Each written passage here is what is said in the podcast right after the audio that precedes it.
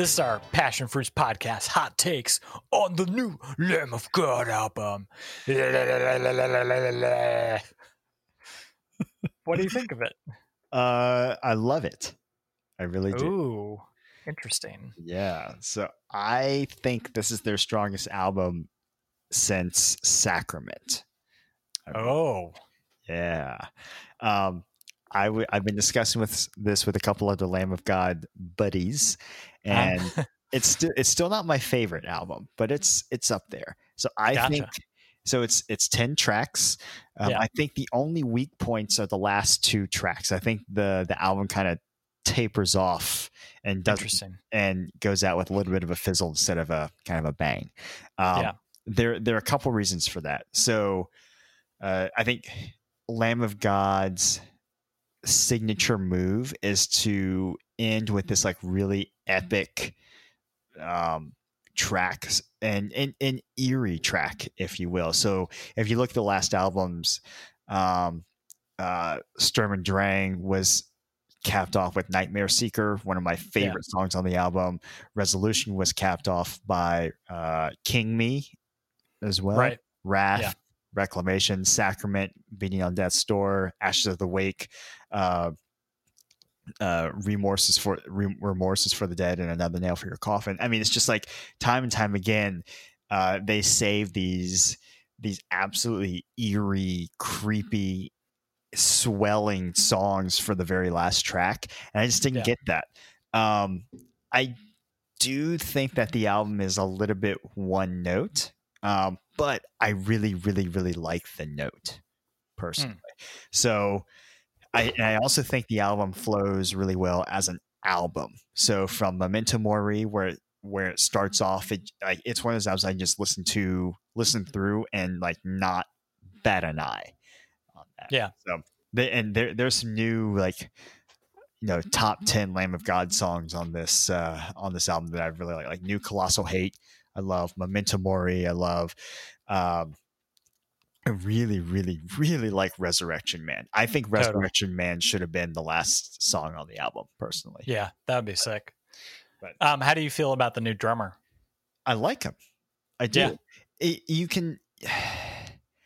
I I hes I hesitate to say that I can tell a that I can tell a stylistic difference because I, I just don't think my ear is good enough for that.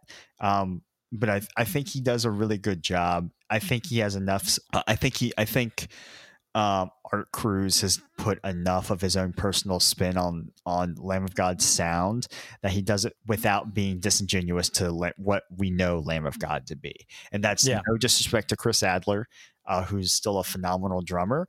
Uh, but I I think out of all the options and how like because the drums are just such a core part, especially of uh, a metal band.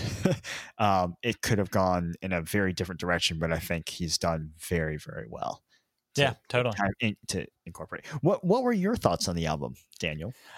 Um, I've really enjoyed it. I think you're right that it kind of fizzles out, and um, I'll talk about my kind of least favorite songs in a minute.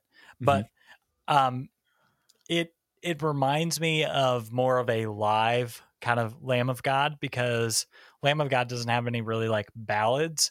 So when you're seeing them live, you're pretty much just pummeled by their music the entire time, Yeah. which I think this album doesn't really let up until the last three or four songs. Um, Uh-huh. With that being said, I really don't like Jamey Jasta on Poison Dream. I really think Poison Dream may have one of the better riffs on the album, but I really hate the verse that Jamey Jasta of Hatebreed did on Poison Dream. And I'm not saying that Randy Blythe, I'm not saying he's like a poet. Um, but I've and I'm not saying that he has like the deepest lyrics ever, but I've always considered him to have deeper lyrics, but also to have kind of a uh, a cadence to because he's not singing, of course, he's kind of screaming and yelling, but Yeah. he has always kind of had a cadence and a variation on his songwriting and how he is screaming his lyrics. But here's the Jamey Jasta lyrics that I when I ever I hear it, I just get pissed off at the entire song. and I'm going to read it how he sings it slash yells it at you in the song because you're not a human being, just a fine to be paid, just the cost of doing business in their cancerous trade, more collateral damage to be swept away, a footnote in the story of their moral decay. And that is like literally how it goes in the song. And I'm like, did I get transported back to like fucking mid 80s rap of like, a went down to the store and I bought myself a hat. I'm just like, so Jamey Jasta could have been like, because you're not a human being, just a fine to be paid, just the cost of doing business in their cancerous trade. And I would have enjoyed that a lot more. But he just like, it's like monotone, very clear. Like you can hear all the words yelling at you. It's not like, it's not guttural screaming like Randy Blythe. It's just like I'm sorry that I, have I really like this album, but all I'm talking about is how much I hate Jamey Jasta uh, and his singing. So, do you not like Hatebreed? I don't listen to Hatebreed, and I know okay. I've seen them several times when we've seen some of the metal bands like Lamb of yeah. God live because yeah. they tour together a lot. But I was just like, why was he featured on this album? Why?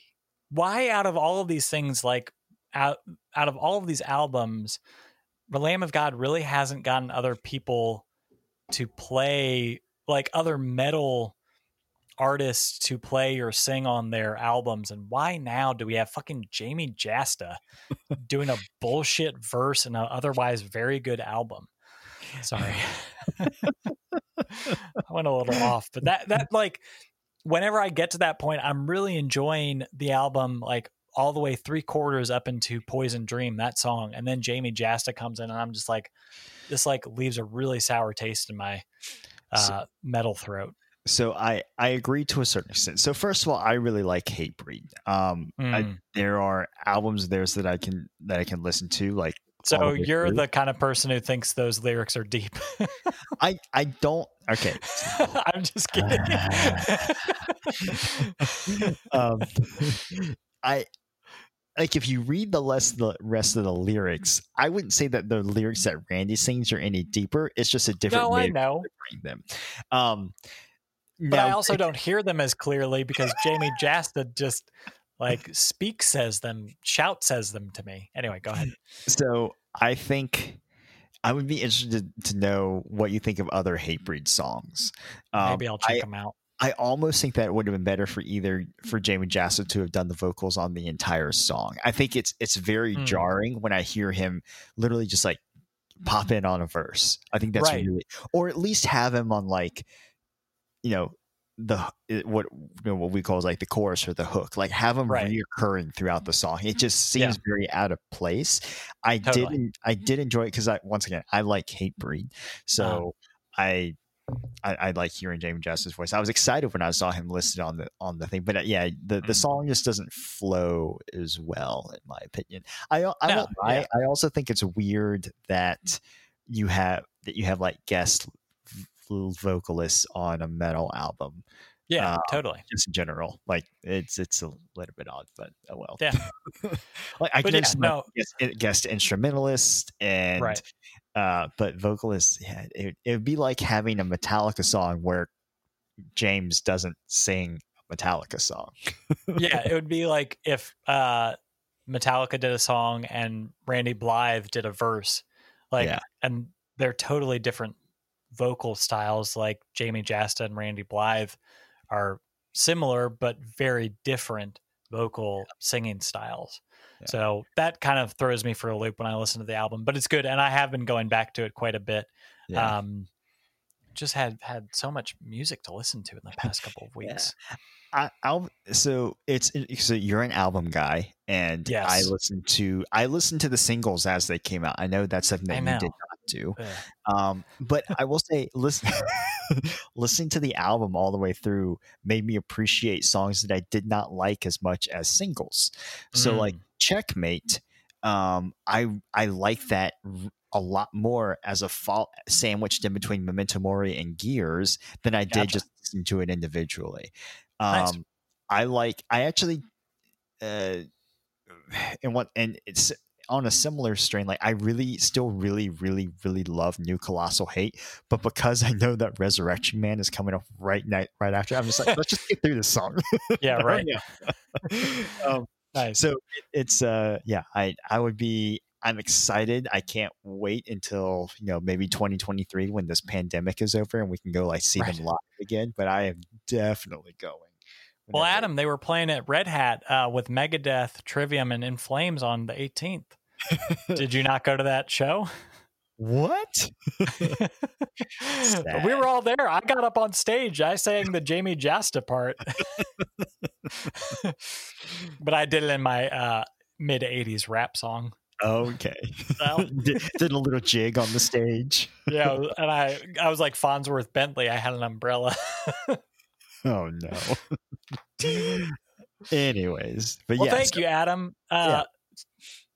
Uh, this conclude. Or did you anything else you wanted to say?